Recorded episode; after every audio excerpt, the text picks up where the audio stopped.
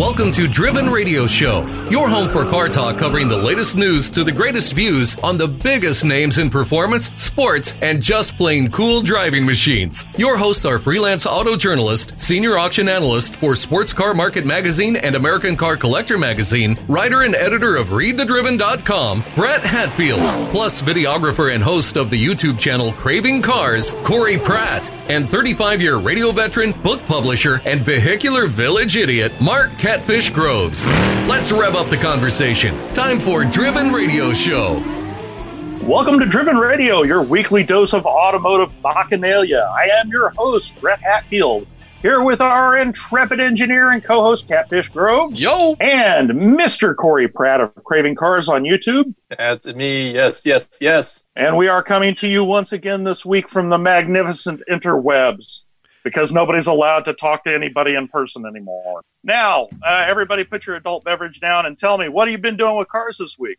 Uh, I, I had this uh, lovely idea to have a car show, even though we're Oh. not supposed to have them, and since everybody else is canceling their show. You friggin' And how many cars did you manage to gather Uh, for your you know show? what? We actually we actually got a little over hundred cars that showed up. Wow, that was very very cool. Any- any it was really awesome. nice we ones? Had, we had we had some old domestics and uh, uh, some uh, classic imports and some exotic cars and and uh, You all managed to get a little bit of everything. Yeah, that's right. And it was it was actually the very first uh, show of its kind for Craving Cars. It was the NW Pop Up Car Meet. HW. I, I said NW. I apologize. HW. If you guys understand what HW stands for, it's Hot Wheels.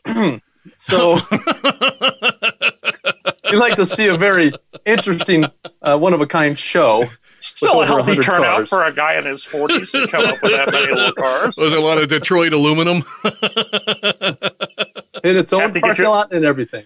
Had to get yourself some Lego buildings and You know, if I could have went further, I would I would have looked for some like uh, uh, cityscape like posters to kind of put in the background to make it look like you know some of the background as opposed to just the Now, inside keep of a it- garage.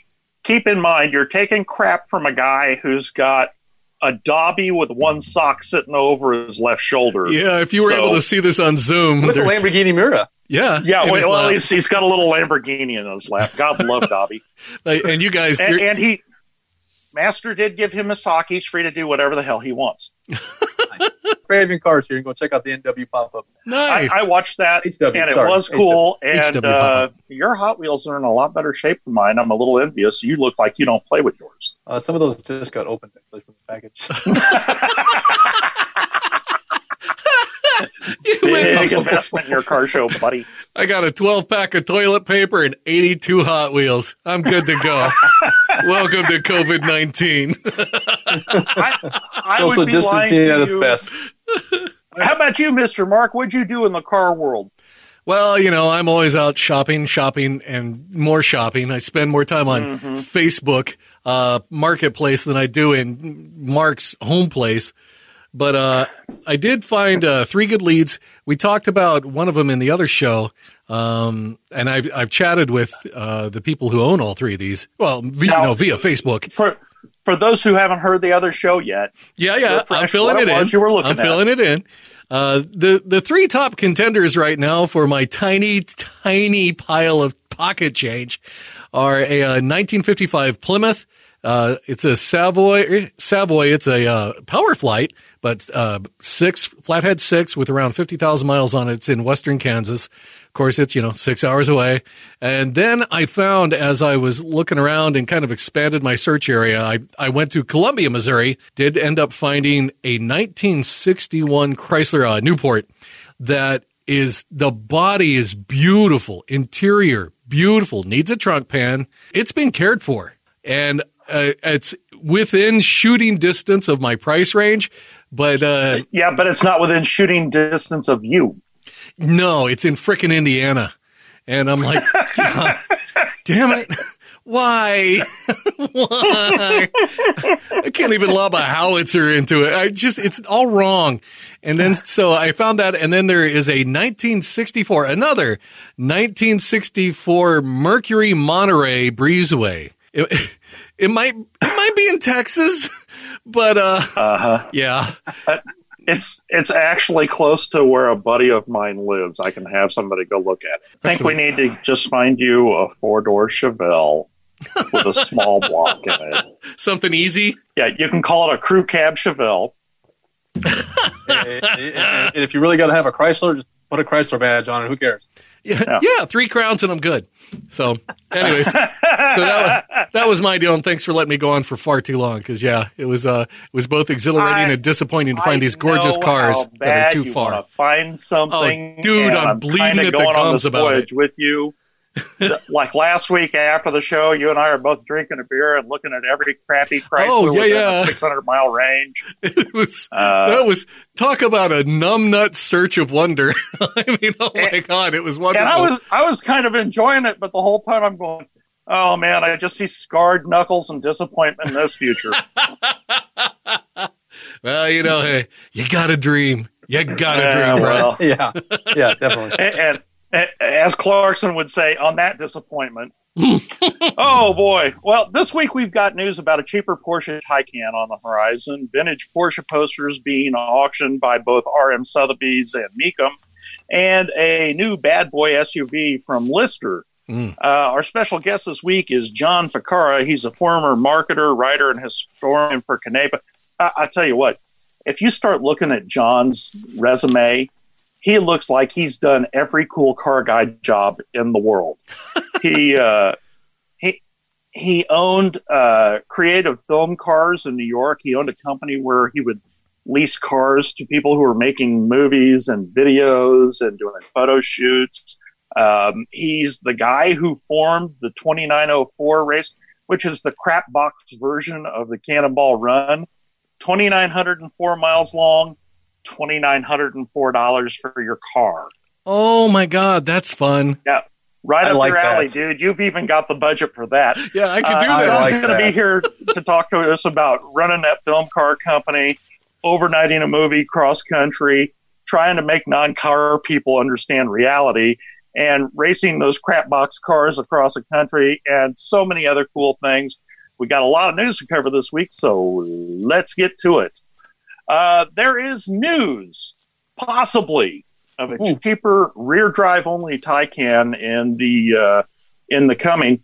Uh, they're saying uh, Porsche uh, Porsche is saying that they may be producing a cheaper version of the Taycan because the regular version they have now is damn expensive. It's one hundred and four thousand dollars almost right out of the box. That's And so starting, talk- though, right? Yeah, that's Like, you can- starting price. You can you can add more. I mean, with knowing Porsche, they've got a lot of options. I imagine.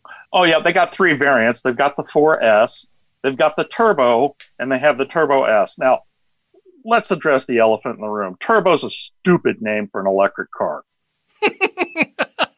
Well, I, but Stupid I get what they're trying to say too, with it they made a though. It- it's a trim level. It's it's well. I mean, you got to think Well, about it now. don't The, they the the 911 Turbo now is it used to be because that was the only one that was turbo.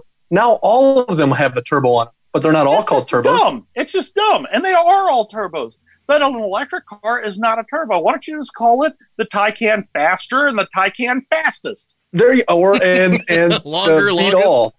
Taycan Taycan the beat all. There you go. Yeah, There you go. Uh, Taycan Super Double Plus. Yeah. I mean, I feel like they could have did that. They could have did like GTS, or they could how have about done some something Taycan and you can't? Taycan. Oh boy! Oh boy! Oh boy! I love it. Okay. Okay. A- anyway, uh, Porsche's R&D boss, a guy named Michael Steiner, confirmed there will be more affordable versions of the company's all-electric sedan, and they're in the pipeline. Uh, he says entry-level models will be coming. There will be a rear-wheel drive model with a smaller battery to make it more accessible price-wise, especially for markets that can't afford the four-wheel drive. Um, all of the uh, Taycans now come with dual motors and the two turbo. I'm saying with uh, yeah, I'm, I'm, I'm saying with the big air quotes, which is something I hate. Uh, come with a 93.4 kilowatt batteries as standard. Car magazine, uh, a British publication, predicts it'll be similar to the 911 range. Well, that ain't cheap. Okay. Uh, no. the the front motor op and will be an option. They'll just have the rear motor, smaller battery, and they think the base price will be under a hundred grand. Uh, not cheap, but cheaper. and if you can't even afford that, if you want a Porsche on a real budget, RM Sotheby has announced that they've got a new online only cl- online only classic and rare Porsche posters auction. So just like uh, the supermodels that we uh, when we were kids that we put on our wall Mm-hmm. because uh, I was never going to walk in my door and say hello. Uh, this auction will be held entirely on Roth, RM Sotheby's online auction platform. Each lot will be auctioned without reserve. So you might be able to get in some pretty cool deals on posters of your cool Porsches.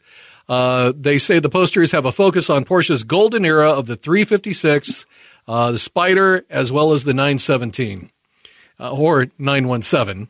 Um, there's also a lot of posters from posters from racing competitions, like the German language version of the 24th Mille Miglia. Uh, 1952 to 1907 class winner poster, etc. Now this happens on Monday. Uh, this show will will be out uh, this weekendish, and uh, then on Monday, April 27th, 1 p.m. Eastern, uh, start bidding on your cool posters for Porsches.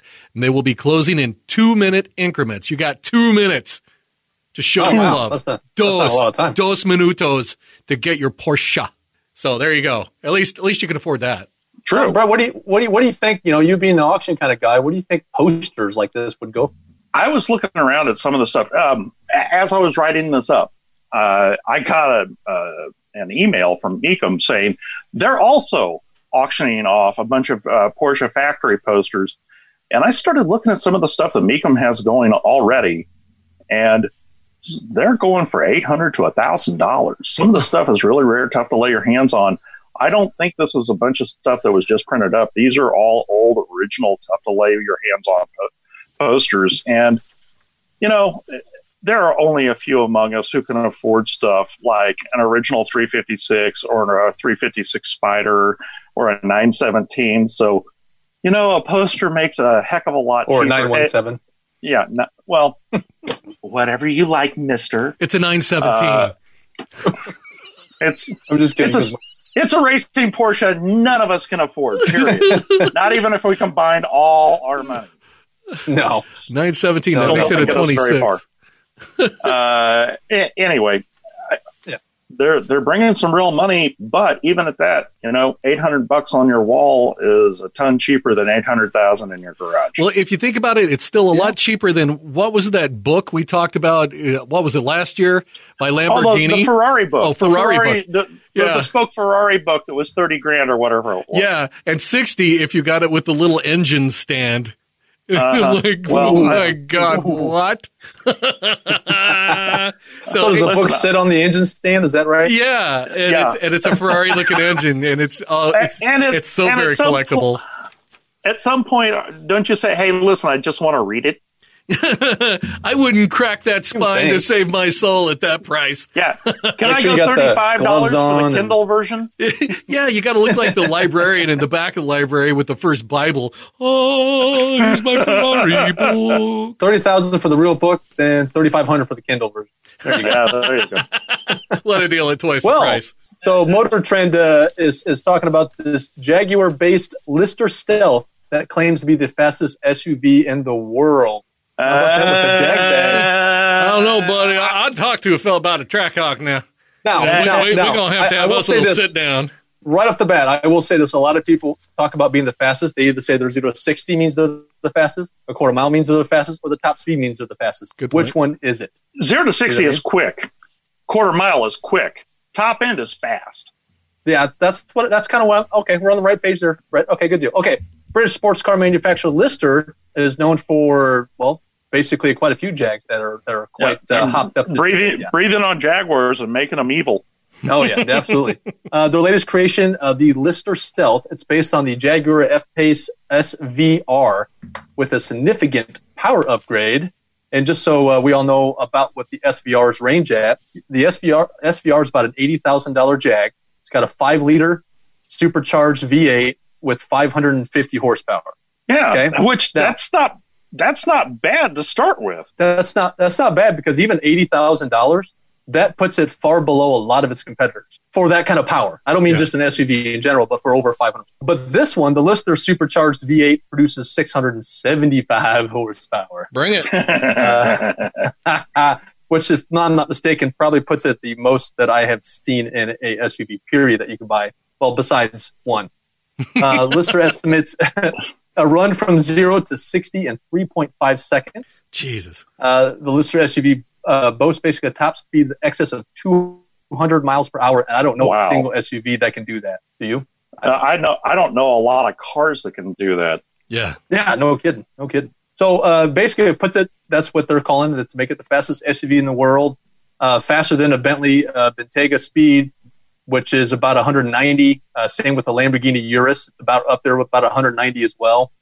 Uh, the Lister Stealth is fitted with an extra carbon fiber style bits and a bespoke interior of uh, Napa leather, which I'm assuming that's very nice leather. They say only about 250 are going to make their way to customers. Prices starting roughly at $150,000.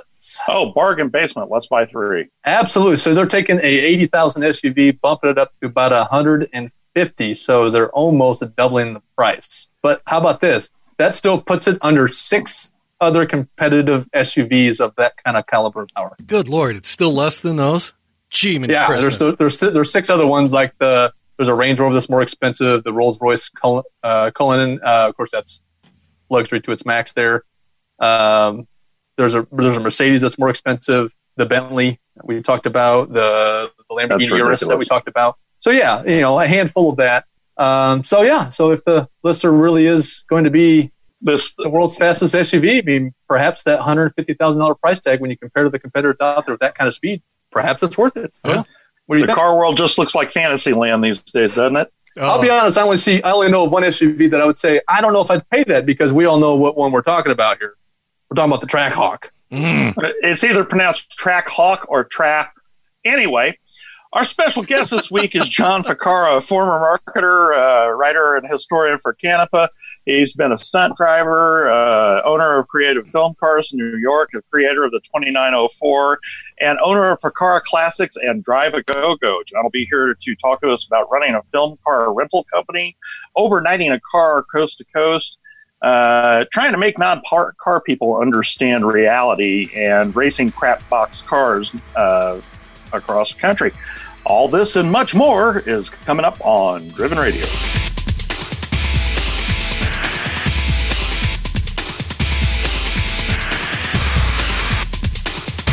As part of Driven Radio Show, it's so fun that we get to go out and do things together. And one of my favorite places in the Kansas City Metro is the Kansas City Automotive Museum. I love Oh, I stopping love by some cars there. and coffee. Oh, Cars and Coffee is awesome.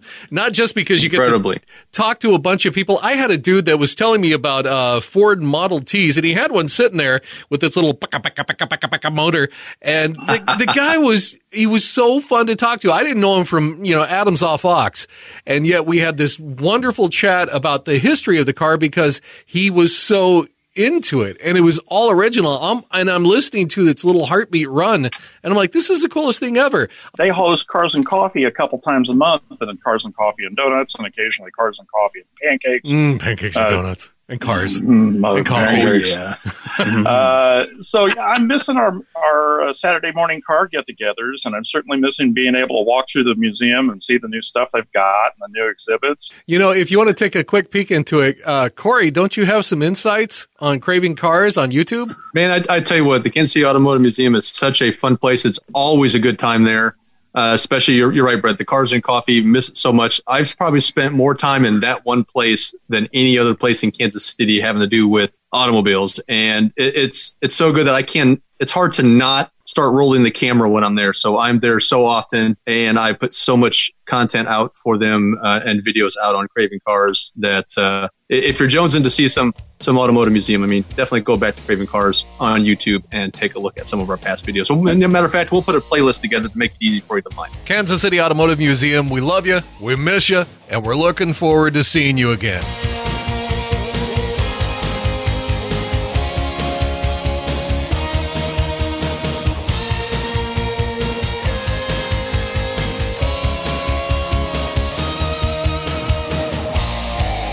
Welcome back to Driven Radio. We have wonderful, a wonderful guest with us this weekend. Uh, we've got John Ficara. John is an automotive historian, marketer, and walking automotive encyclopedia. Uh, he bought his first car when he was 14 years old, restored cars in his garage to help put himself through college. He owned a picture car company called Creative Film Cars in New York City, ran an illegal cross country cannonball event called the 2904 for a decade. He was the marketing director and in house historian for Bruce Canepa at his facility in Scotts Valley, California. He wrote and researched all 72 cars for Porsche's historic tent at the Rennsport Reunion 4. He's been building and racing kind of cheaty cars for the 24 hours of uh, Le Mans, Lemons, uh, against all good sense. And he's got a strange fascination with six wheeled cars. Uh, Nice. He now owns Ficara Classics, a company that researches and markets collector and road race cars, as well as Drive a Go Go, an automotive adventure company for the ill advised. He's a regular guest on VinWiki Car Stories, the YouTube channel uh, that Ed Bolian has, uh, our friend who's on here probably more than he cares to admit. And some of John's stories have nearly a million views. He's an accomplished writer, researcher. He's worked on magazines including uh, uh, 000, Vintage Race Car, Classic Porsche, Speed Sport, and also the Luftgekühlt website. John, welcome to Driven Radio. Thanks for having me. This is gonna be awesome. Uh, hey, we're thrilled to have you. You've done a little bit of everything in the car world. Your resume looks like a car guy's dream. Uh, when did you first figure out you were a car guy? Um, according to my dad, that was when I was about six, and he was changing the oil in the car. Like I'd watch him change the oil in the car all the time.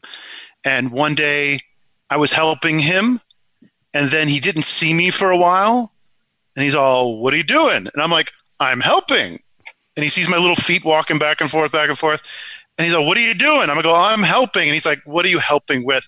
He comes out. I had stuck a funnel in the gas tank and I was filling it with paint.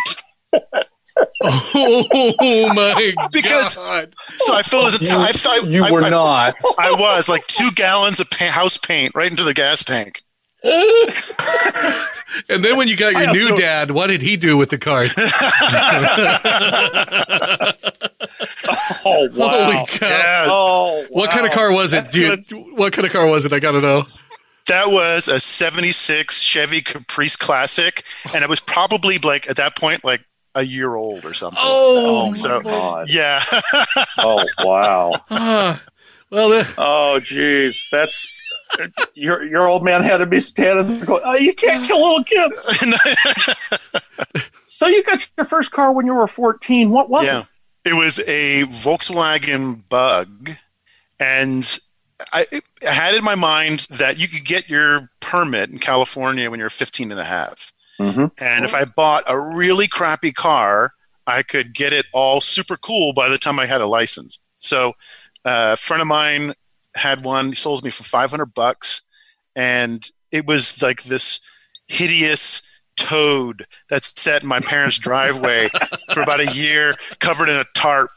Um, I don't know if you ever saw the movie. Um, oh, what was it called? Uh, uh, Better Off Dead. Yes. And he's got the RS SS Camaro that sits in the front yard, covered in a Yeah. tarp, and was, that was my version of that. It was like it just sat out there, and I did. I spent a year. I taught my dad and I kind of tore it apart, and I that's when I started learning how to work on engines and how to blow up engines and then rebuild the engine and then. Uh, but yeah, that was my first car. So I, but by the time I had my license, I had a fully operational automobile. I'm betting you never put paint in that one. No, I didn't put betting anything in that one. paint in that one. I didn't. a little I high did, octane though. Sherwin Williams. I did. I did blow that one up twice though. I, one, like I learned very quickly that when the generator light comes on, that means there's no fan turning, and the Oh. car's overheating. So I melted the Oh. engine once, and the second time was we took the distributor out. and I don't even know why, but the distributor's got a tiny little screw in it. It's like this ridiculously tiny screw that fell into where the distributor went. Then I put the distributor back in, didn't lock up correctly, and I blew the motor that way. Oh, I got really no. So we got we got Volkswagen Bug engines. I got to about forty five minutes to pull one of those things out. Wow. And you could do it by pretty hand, right? You could just Yeah. pick the thing up yourself and tote it out. That was the whole engine. Oh yeah, nice. I love I love it.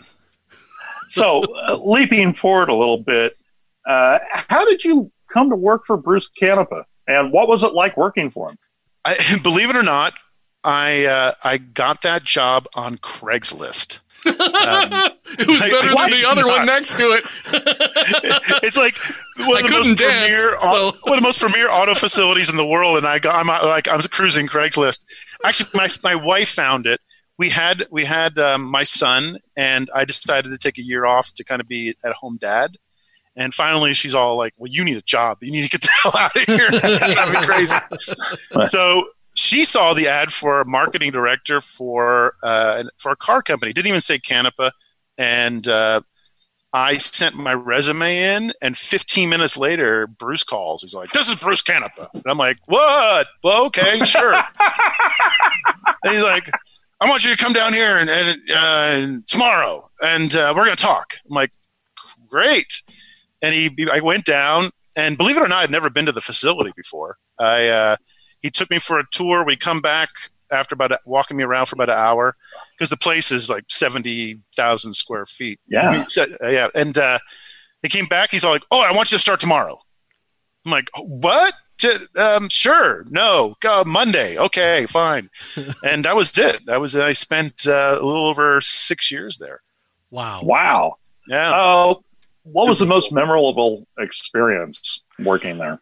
Oh man, there's so many. The cars that came in there were all tremendous, amazing. You know, mind blowing. Like one of those cars alone over those that time period would have been enough for most car guys. But every day walking in and seeing, you know, one time he had 12 959s under the roof. Um, he had three 917s. Uh, oh, wait.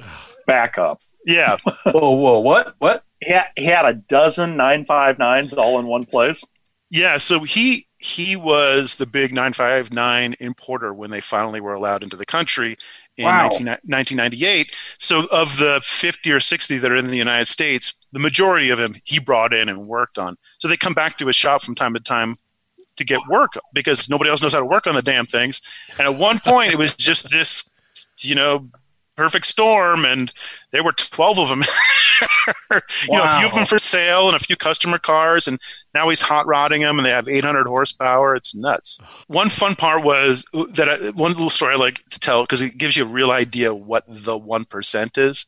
Because we would have you know these car tours come in from monterey during monterey week uh, from the quail and different places. Yeah. and this guy this one tour came in and the guy was driving a 58 i think 58 59 ferrari testarossa the 250 trs Jesus. race car on the road. He's got a license plate on it somehow because you know money, and uh, it breaks down. He's like he has no charge, so it breaks down in the parking lot. And the guy's like, uh, "That's okay. I brought like three other cars. They're bringing one to me. Well, I'll just leave it here." And the guy forgot about it. Like he, for- he forgot it was there. He's like, "Oh, I'm gonna- somebody will call you." And like two weeks later, we're like, "You, you gonna? Where's what? There's a there's a like 15 million dollar car." And the guy just was like, "Oh yeah, I, f- I totally forgot. Yeah, Wow. sure, I- I'll send somebody for that. No problem." In the meantime, we're all Wow. sitting. It was like that blew my mind. As, a, as, That, as a- that's an alternate reality. Surely you Ferris Buellered that thing. Took it out for a little test drive. no? so tempting. Oh, believe me, there were so many cars there that would like at the end of the night, it was like, you know, nobody would really mind a little spin around the block. Just put it in reverse What and reverse the, the mileage and you're good. yeah, let's drive it backwards over the creek. It'll be no problem. Like it, it uh, that, that that was one of the greatest temptations because some of my childhood hero cars would come in and you're like just a little drive. And I I did admittedly get to drive some of the cars because as the marketing director, I would have to we'd have to go do photo shoots for the cars. So Oh, I I'm- got to get I'm dying. uh, one of them like he he uh bruce put a 962 uh group c you know the IMSA uh, endurance car from the 80s he had an extra engine laying around because you have those laying around twin turbo 962 motor and he stuffs it he stuffs it into a 911 speedster and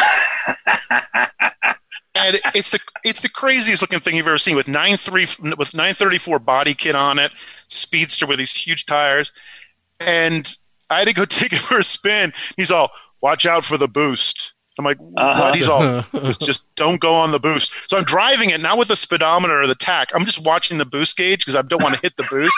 Because it'll all of a sudden it'll have like 800 horsepower. I'm like, oh crap, and it weighs nothing. Oh my god. I remember just driving that, and of course you, you're a car guy, so at some point I'm driving down the road. You know, it's a nobody's around. And it's a straight line. Uh huh. How bad could it be? How Uh-huh. bad could an 800 horsepower car with a totally short wheelbase be on That weighs what a frisbee weighs. right and had- on 10 year old tires? How bad did this be? Oh, it was bad. It was real. Um, That line wasn't so straight, was it? no, well, yeah, I collected it. I was like, wow, okay, all right. I figured it. the boost hit. That thing took off like a rocket, had no traction whatsoever. I'm like, all right, I'm just going to take my foot out and I'll be all right. Okay. All right. After having done uh, all the research for all 72 cars uh, at the Porsche Historic Tent at Rennsport Reunion, uh, have you ever considered writing a book about Porsches? I, I have. Um, I I actually did start a book on the 959 because I was privy to a lot of you know very unique information working around them so much with Bruce. Sure. Um, you know, there's so many books about Porsches, and there's so many fantastic writers and historians out there. I I've got a huge library of them already. It's it's hard to find that one thing that I, I think that people actually want to know about. Um, Mhm. I think the 959 is very underwritten. So I, I started working on that. It's just that I've got like four, three or four books that I'm working on simultaneously, and it's you know you only have so much time in your and and space in your brain. But I'd love to have, finish that someday.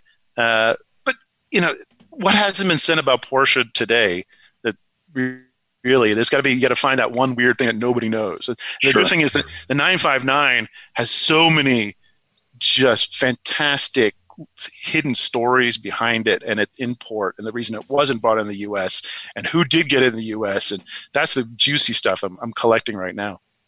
Nice. Um, what on God's green earth possessed you to start creative film cars? Vengeance. That's all good things start with revenge. Um, I, so I I worked for this I, who will go unnamed, but this this real jerkwad in New York who had a classic car place there, and he had a, a film little film car. He would sell. He would rent them out to films and things, and he was and, and I'm like, this is easy because the way he did it, he just had his cars and he had a small um, kind of uh, database of people who had cars. So he didn't have any overhead, and he would just charge people to bring their cars to a photo shoot or a, a film shoot, and he'd make money. And I'm like, this is easy enough, and I hate you, so I'm going to do this. So I left, and I took one of his employees with me, and uh, we started the company. And it was like it was it's a, such a New York kind of way of doing things. In LA, you got plenty of land, and there's lots of film car companies down there. In New York, there's nowhere to keep cars, so it's difficult. There aren't many big film car companies there, uh, and so we our first office, I swear to God, was in an abandoned theater on 42nd Street. That we got, we we took care of the abandoned theater. We got the free office that had like one heater in the corner, and it was snowing out, and the windows didn't close.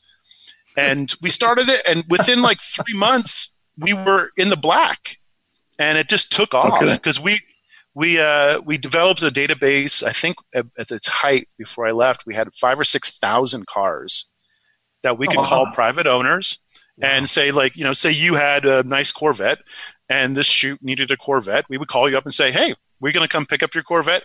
I'll give you five hundred bucks. We'll detail it. It'll be fully professionally detailed, and at the end of the day, we bring it back. There's five hundred bucks in your glove compartment. And most folks were like, once they trusted us, we're like, absolutely. Yeah.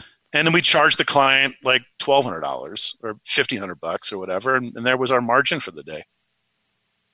So you got to do lots of cool stuff with that Mhm. company. Oh yeah, yeah. But one of the stories that I that I've heard about this is What's it like to ship a car cross country overnight with UPS? so, I didn't know UPS did that. I, we didn't know UPS did it either. Um, we we we always got crazy phone calls, and that's one of the reasons I love the business. Was every single shoot was different. It was impossible to get bored. Um, they wanted a car for this or a truck for that, or we had to blow up this, burn down that, or whatever. And we get the call. We're going to work on uh, the premiere of Mission Impossible uh, three, and uh, they're going to do this whole thing where Tom Cruise drives from premiere in one part of New York to another in rapid succession within one day. And they want a different vehicle to take him or him to show up on each premiere. One down in the Battery and one up in Harlem and you know one on the east side and everywhere. So one of the cars he wanted to pull up in originally uh, they wanted a Bugatti and that had just come out and we had like they're like get one of those Bugattis, whatever those things are, and we're like, oh sure, we'll get whatever one of those things are, and we found it. We had called Bugatti, and they had three in the U.S. at the time, and we were, we were about to get it, and three days before the event, they changed their minds. Um, and by they, I mean the Church of Scientology, who pretty much run everything. and they're like, Tom doesn't want that. Tom wants a Saleen uh, Mustang because he likes those guys and he has one. So we call up Saleen, and uh, the president of the company is all like, "Use mine." I'm like, "Right, where is it?" He goes, "L.A." and we're in New York. Oh I'm like, my god! so I need to get a car out to New York within two days at that point. So I told the production, I'm like, this is going to cost you some money. And they're like, we don't care. That's what Tom wants. I'm like, fine. so we called, uh, we started calling around and we, you know, we called FedEx and we called, you know, like, because they have all those big uh, international shipping companies have these kind of uh, special divisions where they can do weird, strange requests and we got a hold of UPS, and UPS is like, "Oh, yeah, let me uh, let me patch you through." And I'm thinking, "Sure, you're gonna patch me through. It's gonna be click. Thank you." And they patch me through, and this, this, this, this person answers and is like the nicest person on the planet. He's like, "What can I do for you?" I'm like, "I need to ship a car from LA to New York overnight." And they're like, "Absolutely." Okay. So we gave him the logistics. You know, it had the the usual. You have to have like less than a half a tank of gas and uh, unplug the battery. Just simple things we get it to the airport the night before and they they get it to they put it on this enormous pallet and i mean car fits on a pallet so it's on wheels they wrap it in plastic they wrap it in blankets they wrap it in plastic again and i'm up all night tracking this because it's the only part of the puzzle i've got a fire engine i've got a custom motorcycle i've got a maybach i've got a boat i got all this stuff lined up everything's done except for the stupid Mustang. And I'm up all night. I watch it. It flies to St. Louis where it transfers planes at like three in the morning. They swap planes? They swap planes. I know.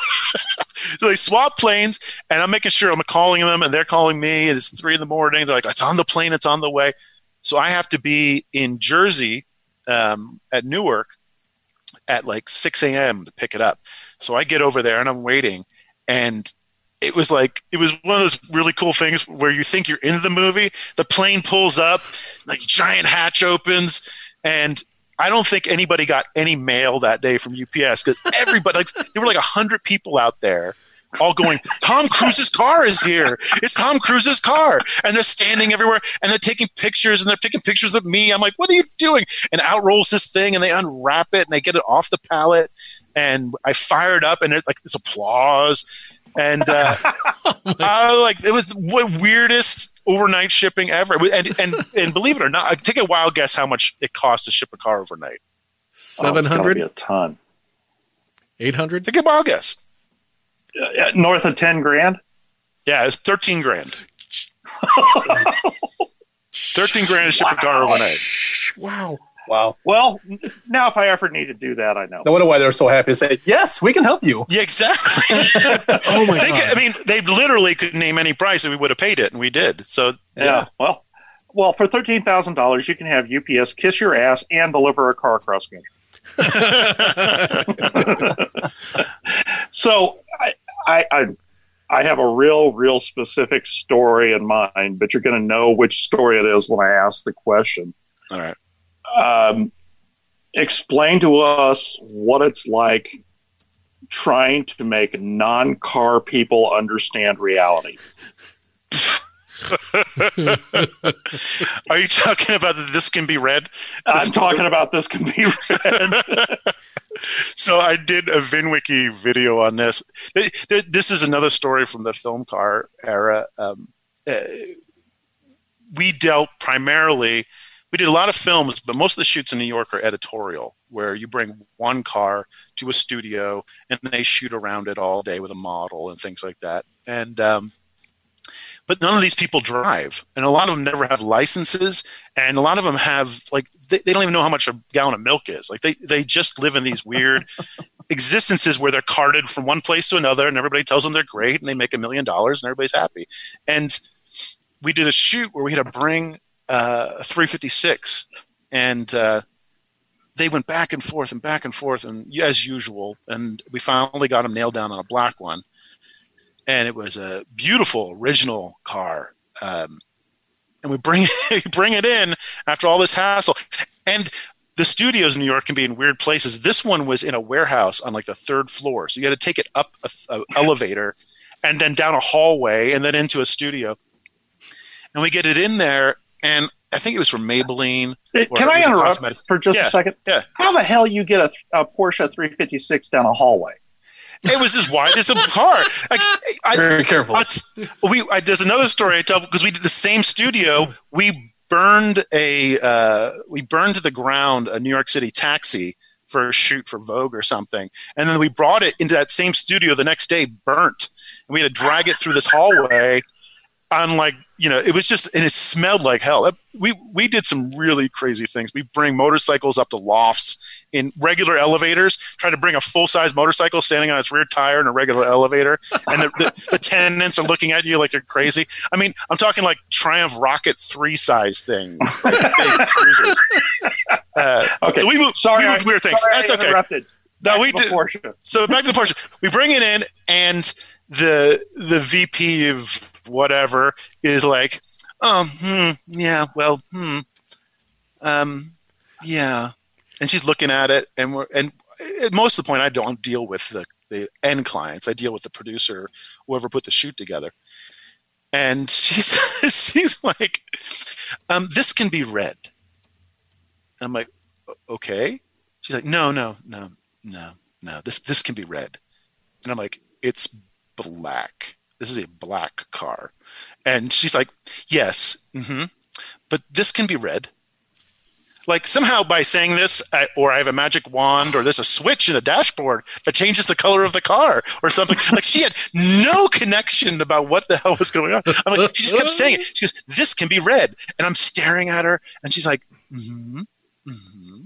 Like no, and I'm about to kill her, and the producer steps in, and he's like, he's like he's translating for me from human being to you know corporate corporate whatever person.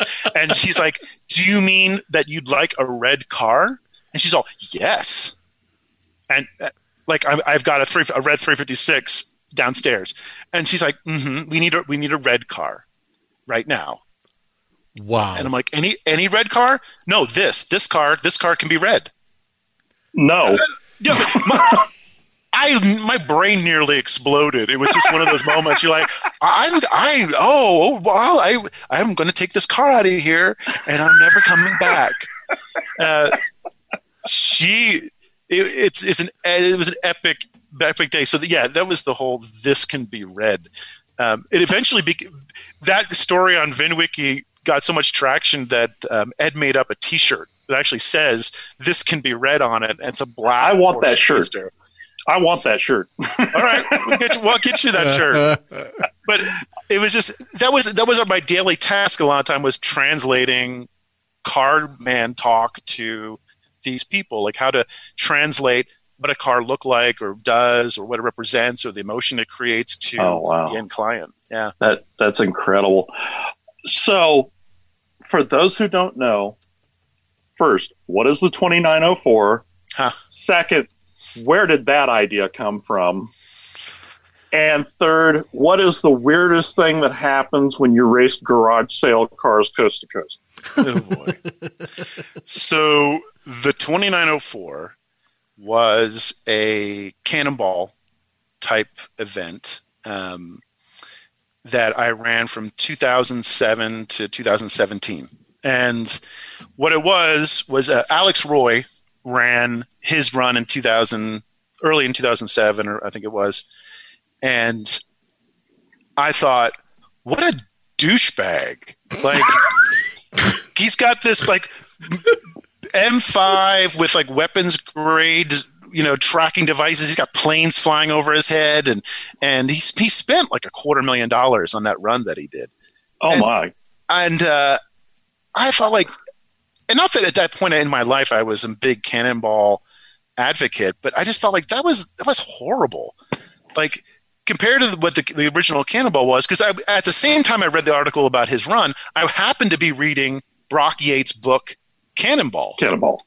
and I'm like, well, this doesn't add up. And at the same time I was reading those, I was also reading an article on the new 24 Hours of Lemons, which I'd started that year.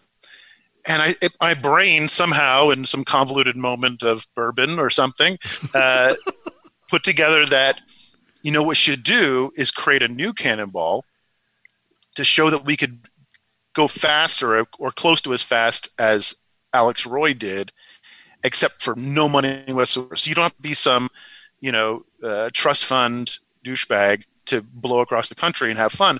So the 2904's conceit was this: is you drove 2,904 miles from New York to California, but you could only spend $2,904 on the car, the fuel, tolls, it's everything. And I threw the challenge out to a few friends, and a few people responded, and we did it in 2007. It was a lot of fun. I did it in a Subaru Loyale station wagon, and it was Oh, awful. Sexy. And uh, it was like the car was literally floored. I, I, I, when I use the word literally, I mean literally floored on the floor for three states because we. In the high plains, it wouldn't go over like 67 miles an hour, 70 miles an hour. And the, little bugger's just like just dying. Uh, so I thought it was done at that point, and then um, Top Gear magazine contacted us, and they wanted to do it in 2008. So we did it again, and then it just kind of gained momentum of its own, um, and we did it another eight times after that, or so forth. I've Oh, I've wow. cannonballed. I've can I hold the record. I think somebody told me this that I hold the record for the most competitive cannonballs. So I've done ten competitive cannonballs across the U.S No kidding. And all of them with some kind of strange theatrical misgivings. uh, we did. Uh, I've driven. So I driven. So uh, we built a, a fake army staff car one year with no license plates, just a star on the plate. We dressed in military gear. Uh, one year we did it as the A team. I built an A team van for Oh. two thousand bucks, and I lost the bet. And I was I was Mr. T. I was Honky T.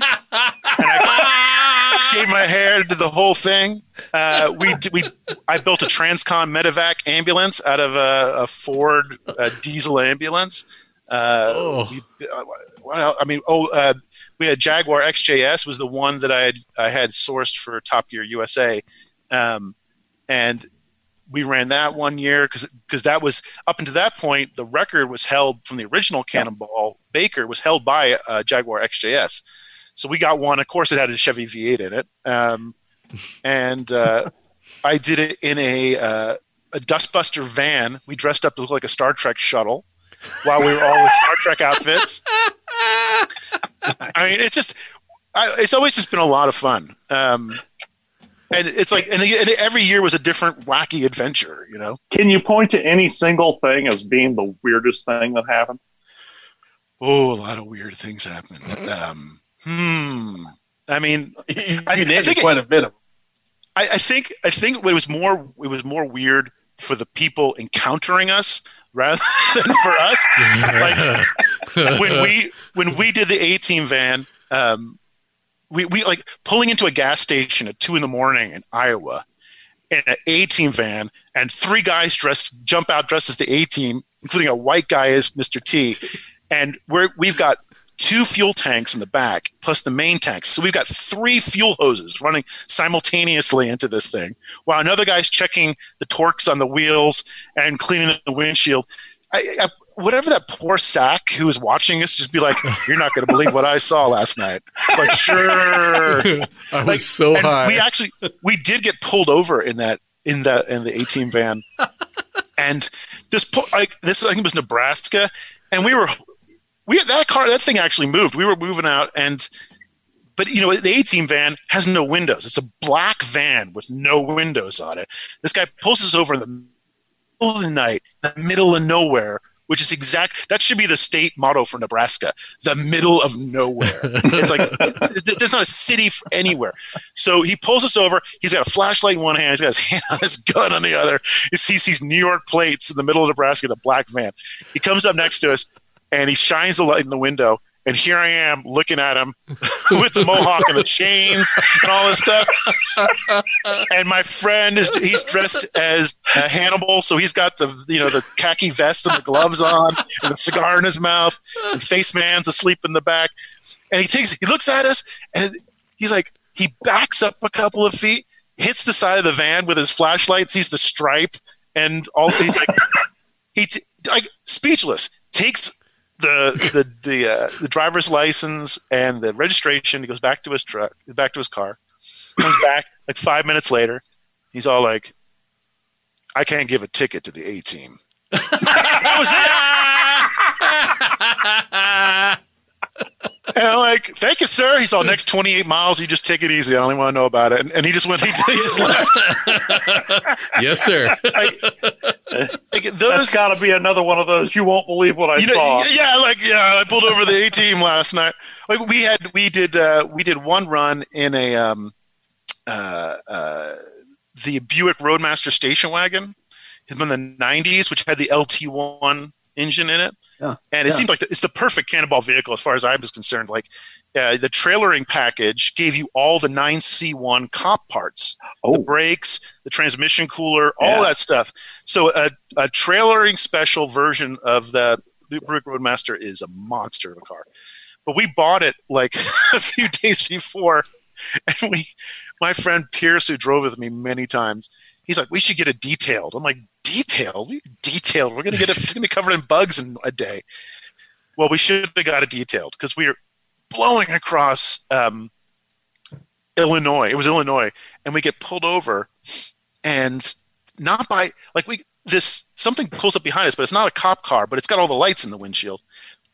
Four guys get out, all wearing like tactical gear with big guns, and we're like, oh shit! Like now, now, now we've really we've broken we've broken whatever the unwritten code is, and they're sending like the they're sending the like the SWAT team after us now, and. uh the guys come up on us and they, they like quite methodically get us all out of the car in different directions. They take us to different parts so we can't talk to each other. And uh, they call in a truck. The truck pulls in right behind, and out comes a dog. Oh my god. And the dog starts dog starts going through the car, and uh, they're like, "So what are you guys doing?" We're like, "Well, we're driving to California." So we've got. so here's here's a here's a car that we obviously just bought two days ago in Long Island with no license plates and a temporary movement tag. Two guys with New York driver's license, one guy with a California license, and the dog smells drugs and starts going nuts. And we're like, "Oh Uh-oh. no. And what made it worse was we our, our third driver, I always like to have three drivers, dropped out right beforehand. So I got a friend of a friend to come with us. And he's a pothead. And I'm like, You didn't bring any drugs with you, did you? You idiot. He's like, No, no. no." And uh, so the dog sniffing, the dog ate my frickin' pretzels, which I will never forgive them for that whatsoever. Like, like these finally trained, this finally trained police dog is eating my damn pretzel. Sniffs out something, and the the, the, the officer's like, "We know there's something in the car. We can't find it, but you got to tell us what's going on." And we've been we're now we're been outside the car for like 45 minutes, Oh. and oh wow. and we're losing. You know, we're going to lose the run at that point. with That much time off. And they get us back into a group, and they're like, "Come on, tell us what you're doing, and we'll be cool." And I said, we're doing a cannonball, and the lead guy goes, I told you that's what they were doing. I told you. And the rest of the guys start laughing and they're like, this is awesome. And they're like, if we just told them up front, it would have been no issue whatsoever, right? We were trying to be all oh. secretive. And they all thought like, they, they're like, tell us more about how you do this. I'm like, I can't because we're losing right now. We got to get going. and, but I promise I'll come back. but like, you know, they, and so it turns out what, who they were. They told us they were DEA agents. And that Oh. They that run through Illinois, I guess apparently is a big meth run. Was And that I eighty? yeah, I eighty straight Okay. through there. Yeah, yeah. So, so From what I here's hear. this here's this here's this lowered station wagon with black tinted windows at 110 miles an hour, right? They're like they're like we're not traffic cops, but if you see a car like that going that fast, we have to pull you over. And I'm like, oh crap. So, so they got to tell the story of the day they pulled over some cannonballers. They're like every single that was one of the that's one of the fun parts about doing it is every single year, every single run had its own wacky adventure. yeah Will you ever do the 2904 again? Hell no. I had an ulcer at the end. I mean, running essentially, not that I ever did it. It never actually happened. But uh, if one to ha- would have run uh, an illegal road race for 10 years, uh, you know, it was, it got to be, it was fun at the beginning and it was silly. But after you have a kid and a house and you have a lot to lose, Yeah. and it, you know, it's not like I can have people sign a liability waiver because they're not doing anything. um, so yeah, eventually it was just too much. And another a friend of mine, Ben Wilson, created a run called the C to C Express, Yeah. and he ran that for a couple years after uh, I shut down the 2904, and he's done now too because it's just it's just it's just too much hassle. So we're we're expanding into other areas instead of cannonballing. I'm done with cannonballing. and you've you've taken up running a, another crap ball race. Why race in lemons? which is which is arguably the world's most craptastic racing series. it is craptastic. Um, so it, I, I raced SCCA and, and I and I raced a bunch of stuff and um, you know when you race it's all about how much money you spend really how much how fast do you want to go how much money money do you want to spend so Yeah. and SCCA you get three 20 minute races in a weekend you know if you do well and the car hangs together it's like and the amount of money we're putting out didn't make a lot of sense uh, so when this came along, I'm like, perfect. It it kind of it it spoke to my theatrical side and my racing side at the same time because you have to do all kinds of weird stuff to the cars. Uh, so we built uh, a Supra, a Mark III Supra, and uh, started racing with a few buddies. And uh, the first year we did it, we were team "Don't Ask, Don't Tell."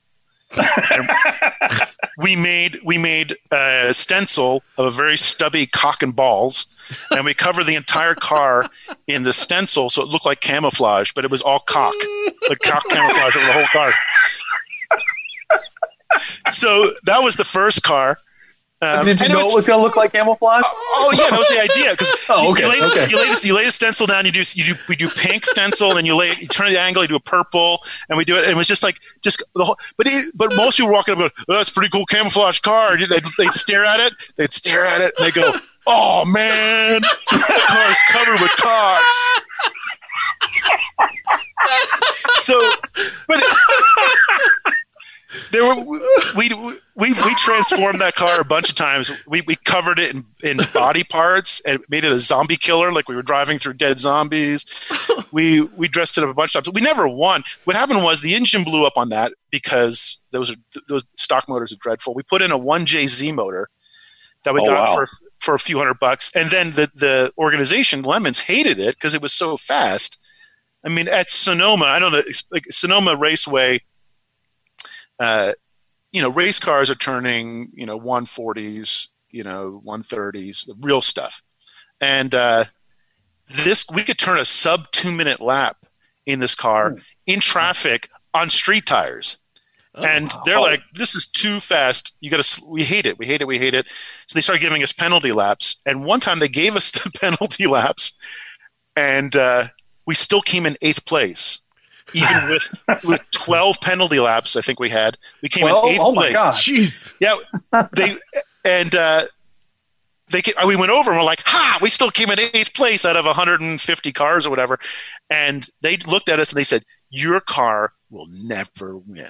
We don't care if you come in first place. We'll never give you a. Tr- we, we hate your go uh, go away, go away." So this is the beauty part of it. It's like I, as a as a car historian, I love all the old racing car stories and all the cheaty stuff that like Penske did, and you know uh, all, the great NASCAR teams, Holman Moody, and you know like so. I, I was like, I'm just going to build the cheatiest car I can possibly make, using all the things because Lemons doesn't have anything really illegal about the old racing cheats. Like uh, if you want to put movable weight in the car. So if the car turns one way, you can have a jack system that sends weight, physical weight to the other side of the car. Not legal in regular racing, but totally legal in lemons. Like so I went to them. I'm like, what do you get? What do we have to do to get in your good graces? And they said, Oh. all right, you have two choices. You can either put a straight six Ford truck motor in your Supra and race in Class C, which is the low, the slowest class, and no penalty laps, or you can put your driveline, your cheaty driveline, in a pre 1975 Toyota. Oh. Because it, because really a pre 70 it's like that's like putting you know 500 horsepower in a, a sardine can. It's like it's impossible. so uh, they didn't think we'd do it, and of course I'm like I'm going to take that option. Done. So we, the the the uh, the head judge for Lemons is Judge Phil, and he's an awesome guy. And uh, his first car he ever owned was a 1970 no a 69 Toyota Corona. And so I found a $500 1970 Toyota Corona Mm-hmm. and he, I didn't tell him about it. So we showed up at the next race, dead stock, one, one family owned on 13 inch wheels with the big 80 series tires, drum brakes, two speed automatic transmission, geezer my engine. Like it was the we gutted it, we caged it, and I mean literally the spiders from the field were still inside of it screaming. Like it was dead stock. And we put we got the number one, we put the number one on the side, and on either side we put we put we need the number one say first and we put phil's first car down the side of it Oh. and we show up we show up to judging and he doesn't like it's still got hubcaps on it we show the judging and phil is like like he's never lost for words. He's never wanted to be like super emotional and he lost it. Like he Oh. absolutely lost it. So we that was our mea culpa race and we drove it dead stock. Like we're we're turning like instead of two minute laps we're turning like three minute 20 laps.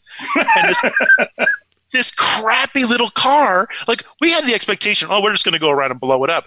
It would not die and we did two eight hour days floored for two eight hour days just going around the racetrack Oh And- my god. as they like to say, like in, like this, the, the guys like to say, it's like we beat Corvettes and we beat BMWs and we beat like we came in like 58th place just because it just didn't stop, and we ended up winning the IOE, which is the Index of Effluency, which is the top prize for lemons, which is doing the most with the worst car. Yes. And so now we're like, I think, you know, we're in the clear. We've got it in writing from them that we can do whatever we want to the car and we can never get a penalty lap again. So I set to work with my buddies and we tore it apart again and we took subframes, the front and rear subframes out of the Supra, built all new underpinnings under the car. Uh-huh. the, the Mark III subframes front and rear. I got the the the uh, the one JZ in it and actually moved it four inches farther back. We put the radiator in the back seat. I got the I got the exhaust coming out the back door like an Audi Trans Am car from the '80s, um, and like it- it's it's it's turning like it's the craziest looking thing you've ever seen. Yeah, but you you skipped over the really really important part. You made the world's most wonderful fender flares out of what? out of what? So so, so we Out of out of what? I will say, uh, let me couch this real quick. So they, we we were building this car and we're we were trying to get it to its first race just to shake it down. We knew your first race is always a, a crap show. So we got we boxed out the front the front flares by just cutting off the front fenders and adding some steel and pushing them out six inches either side. So the back tires are sitting out like six inches on either side because the Supra is so much wider. And we get to the race and we still hadn't figured out how to cover the rear wheels. And I had brought a box of license plates from my film car days. So we made rear fender arches over the rear wheels completely out of license plates, license plates. God. And in a world like lemons, that passes tech. Awesome. Awesome. Yeah. Probably the best looking fender flares I've ever seen. Thank you, thank you. Absolutely awesome. So Uh, right now we're- we're converting it to ethanol right now, and it'll run its next race as soon as the COVID thing's over. Oh, no kidding. Yeah. Uh, where do you think you're going to be? Do you know uh, where the first le- race will land? Well, it looks like uh, we were hoping to get to Thunder Hill in May. That's probably that's not going to happen. Um, so more than likely, we'll be at Sonoma, back at our home track uh, in December for Arse Freeze-a-Palooza.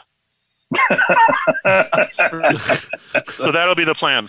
And by that Uh, time, we'll have added the. I've got I've got a giant wing we're putting on the roof. So that's the next thing is this massive wing going to go on the roof Oh God. and it's going to be active. The wing's going to be active. So What? when, when you hit the brakes, the wing's going to go up and act as an air brake. So it's going to be hinged. Oh my god! yeah, yeah. yeah. So our, Oh. if people if people want to check it out, it's we are we have a Facebook pra- page and we're the Sopranos, but that's Supra, the Sopranos. Oh with my an A. God. Yeah. I'll be sure to link to it when we do the show post. All right. Tell us about Ficara Classics. So after I left Bruce, I was like, I'm just going to continue. I mean, I, I loved what I did for Bruce, uh, and I wanted to continue doing that kind of stuff. So I uh, started Ficara Classics, and what I do is I research and market cars for private individuals, uh, you know, road cars, race cars, and things like that. And we put together full histories for the vehicle. Um, I do a lot of intricate research on them, and then we do like a professional photography session and they can either sell the car with that we'll put together a marketing plan or for a lot of collectors they just keep these portfolios. I'll go and do like four or five cars we'll put a portfolio together for each and i'll verify the story um, which can go either way. Uh, sometimes i run into these cars especially ones that were sold at auction um, that the stories are absolute bullshit. Uh, like these guys will have dropped a significant amount of money and i'll be like you know half the story is not true Oh. uh, so the, because the auctions are under no responsibility to tell the truth. They, they say No. that in their catalog. None of this has to be true. I'm the, an auction analyst for Sports Car Market and American Car Collector. yeah So, yeah, I know. that's so so bad. So uh, some, so now i also provide the service where before the car they purchase the car. I'll go investigate it ahead of time to make sure it is the car or the story behind the car is correct um, before they they invest that kind of money yeah and it's it's been a blast Tell us about Drive a Go Go. Drive a Go Go. So we were Ben, who ran the C2C Express, and myself and Ed Bolian. We were all talking about like what the next thing is, and uh, I, you know, we all love to do these crazy drives, but obviously the the, the cannonballs played out as far as I, as far as my my experience, and uh, we wanted to continue doing car adventures. So what we're putting together are kind of cannonball meets top gear challenge kind of adventures. So one we put together which unfortunately since the canadian border is closed is old until we can get away with it. But uh, we'll the next one is we'll have drive a go go alaska. And then we'll have drive a go go detroit and drive a go go deep south and drive a go go each one will have a different theme. And they'll be like five day driving adventures where uh, you drive a really crap car and for instance, Drive a Go Go Alaska was supposed to start in Reno on June 27th, and we'll drive to uh, Glacier View, Alaska. So 3,000 Oh. miles away, and up the Alcan Highway. And every night we would have a challenge of some sort. Where you win or lose. Like if you lose the challenge, you have to drive the next day with no doors in your car, or you know, Oh, Or- you have consequences on these challenges. oh, total challenges. Or if you if you or if you win, you know, you we, we'll, we're going to bring a mechanic with us. The mechanic will actually fix something on your car, or we'll put shag carpeting in it, or something like that. We've got all kinds of prizes and uh, and things we're going to do to people if they lose. So every that'll be the day to day challenges. We'll have like a rally stage, we'll have a drag race stage, and when we get to Alaska, it'll be the, it'll be right before the Fourth of July, and there's a dirt track up there. We'll dirt track the cars, and at, when they're all done, they'll all be completely destroyed by that point. Uh, for for the Fourth of July, we are going to jump the cars off a cliff Yes. in Glacier View, Alaska, and the whole town shows up, and we're just going to launch the cars off a cliff for the Fourth of July and fly home.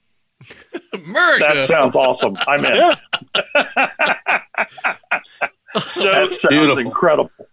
so that's the you know so if we you know the if that works out which we're hoping it does uh, we'll expand to different areas of the us and perhaps even you know go international with it um, you know like detroit we would drive the cars through some abandoned factories and then shoot them until they explode or like the deep south we'll do like the roads from the Dukes of Hazzard and then blow it up with dynamite at the end but the cars have to be destroyed at the end like they, they have to meet some horrible doom at the end but maybe if you win, you get to keep your car or something like that. We'll figure that part out. yeah. Um, so that's just drive a go go, and then uh, the other extension of the Cannonball that I'm working on um, is the 24 900, which not many people know about. So I'll, I'll tell you guys about it. Um, the the the 24 900 is is based on the circumference of the Earth. It's 24,900 miles, and I want a cannonball around the planet.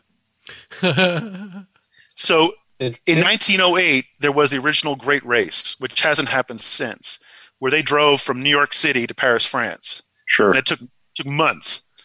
Uh, so my proposition is that we no, but you can't spend more than twenty four thousand nine hundred dollars on the vehicle, and we're going to race from New York to Paris, France, going west. oh wow. And we're going to do it in teams, and it's going to be a flat out race. Like, how fast can you get around the planet in a, you know, kind of substandard car? uh, Uh, you had me at hello. so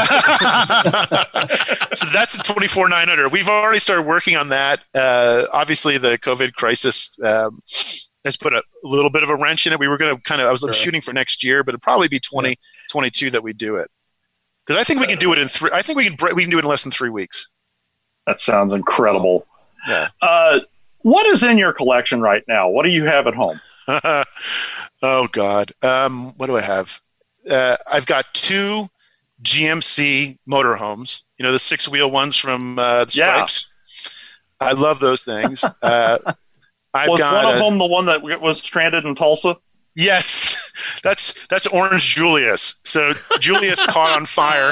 And I, I swear to God, Oklahoma is cursed. I mean, you might have some fans in Oklahoma who are listening, but man, as far as driving through that state, I have done nothing but problems. I think there's a witch who's just like, I, I- I cross, I cross over the border into Texas, everything starts working. Like all the lights turn off and everything starts. But Oklahoma, oh yeah.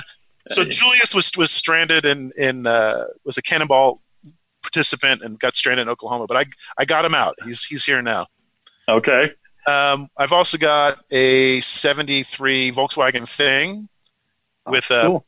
punched out 2.1 liter fuel injected motor in the back.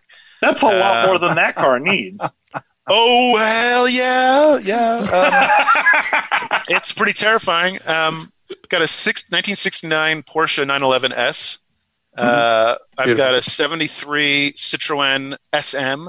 Oh, uh, the Maserati engine car. I've got uh, what, what else is outside? Um, I always oh I've got my my uh, 1971 GMC ambulance that uh, was the was the last vehicle I cannonballed, which we did in the C to C uh, last year, and uh, the that's got 71 GMC ambulance, is that based off a Suburban? yeah it's based off the Suburban. Okay. and and we, we I bought a 05 Cadillac Escalade with with 89,000 miles on it. We tore the driveline out of it uh, one Oh. month before the run. So we had 30 days to build it, and we we put the engine, transmission, radiator into the 71 ambulance, and that thing is awesome now. That might actually move.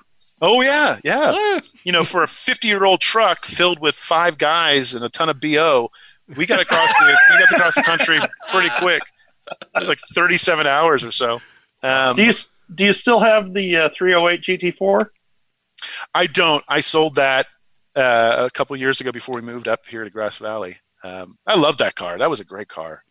I, I you you have to give these guys the thumbnail version of how you know God loves Ferraris. Oh God! All right. Um, so, so I bought this car uh, at auction, and uh, they thought I was working for Canepa, so nobody bid against me, and I won this car. I got it for sixteen grand, without any counter bids, and I brought it home. I started working on it, and I had a little three car garage, and uh, we were out one night working on we were we were working actually we had torn the front end off of the corona we were beginning the transformation into the suprona and uh, it was january of 2017 and that's when a huge storm system was coming through california. There was a lot of mudslides. It was absolutely apocalyptic apocalyptic. And um, that morning I go out with my friend and he's having some tea and my wife's like, "Oh man, it's it's horrible out there."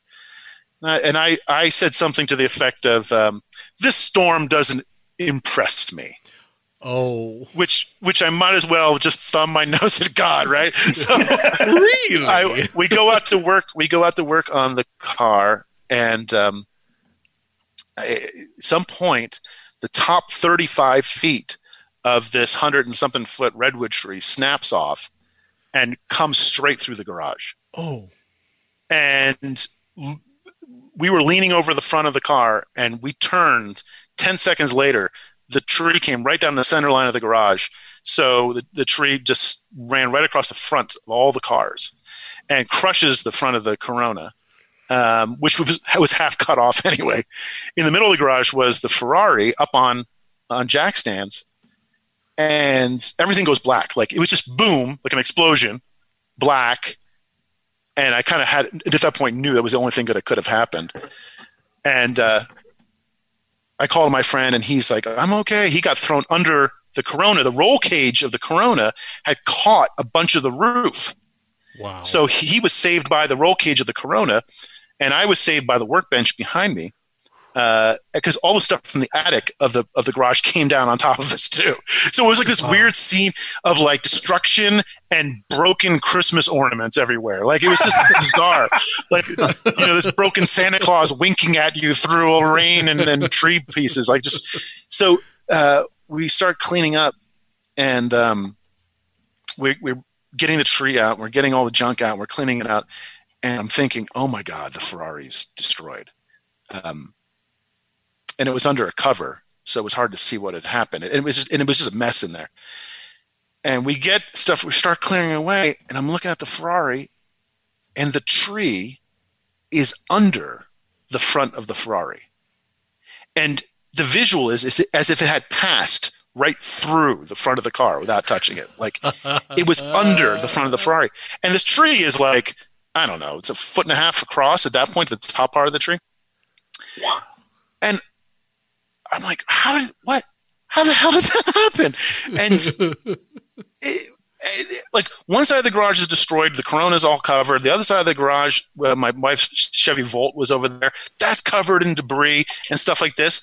The Ferrari has one little tiny piece of broken drywall on it. Like nothing even fell on it. Like it was just like this this this aura had protected it. And uh, I'm looking at it, and we uncovered it, and there's not a scratch or a dent on the car. The tree is under the front of the car, and I'm like, "Yep, God must be Italian." it's like that was that was. I was like, wow.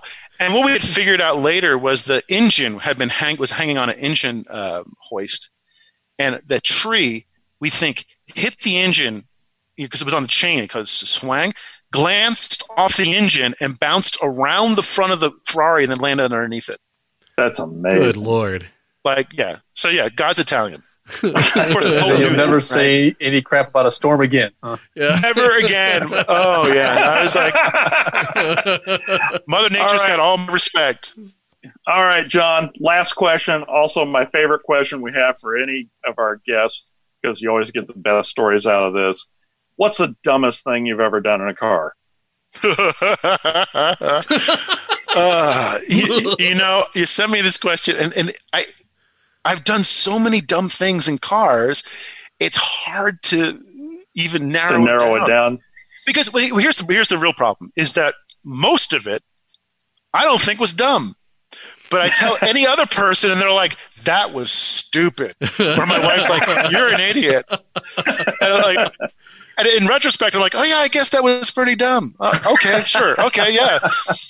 I mean, if if you count if you count blasting across the country in thousand dollar cars that you don't know work, you know, that's pretty dumb. Um, all the stunt driving I've done is pretty dumb. um, like I, you know, I, I've I've always been a stickler as much as I can for safety, but there's been some cars that have been negligible uh, as far as their their uh, construction. I mean, yeah, I, th- that's like uh, th- that asking me that question is like asking somebody their favorite car. It's like it's a real hard thing to narrow down.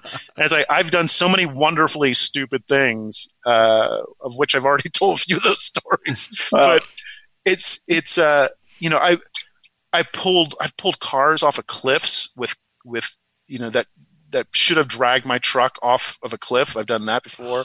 Um, I've you know I've, I've pulled cars from underwater. I've crashed cars into the water.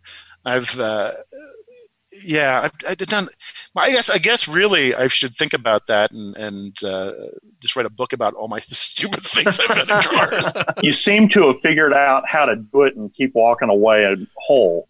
Yes. I I've been lucky on on, on many on many counts for that. I, I actually uh, knock on wood have never really been horribly injured. Like that that crazy Ferrari tree incident. I walked away with a bruised toenail. That was it. it. Without Wow. that jack being there, I would have lost the bottom of my leg. Dang. Like that. That was so. I somebody's looking after me. Thankfully. It, born under a good sign. yeah. Yeah. We've been speaking to John Ficara, owner of Ficara Classics and Drive a Go Go. You can find all of John's social media links, as well as those for Ficara Classics and Drive a Go Go on readthedriven.com. John, thank you so much for being with us. I know we didn't get to everything we wanted to get to. We really look forward to having you back if you would be willing. I'd be glad to come back. You guys are awesome. I had a great time. Thank you so very much. And thank you for spending time with Driven Radio. We love what we do, and we wouldn't be able to do it without the support of our audience. You can find us online at drivenradioshow.com and readthedriven.com. Follow us on Facebook, Twitter, and Instagram at Driven Radio Show and everywhere fine podcasts are heard. I'm Brett Hatfield for Corey Pratt and Catfish Groves. Thank you for listening, and we'll see you next time here on Driven Radio.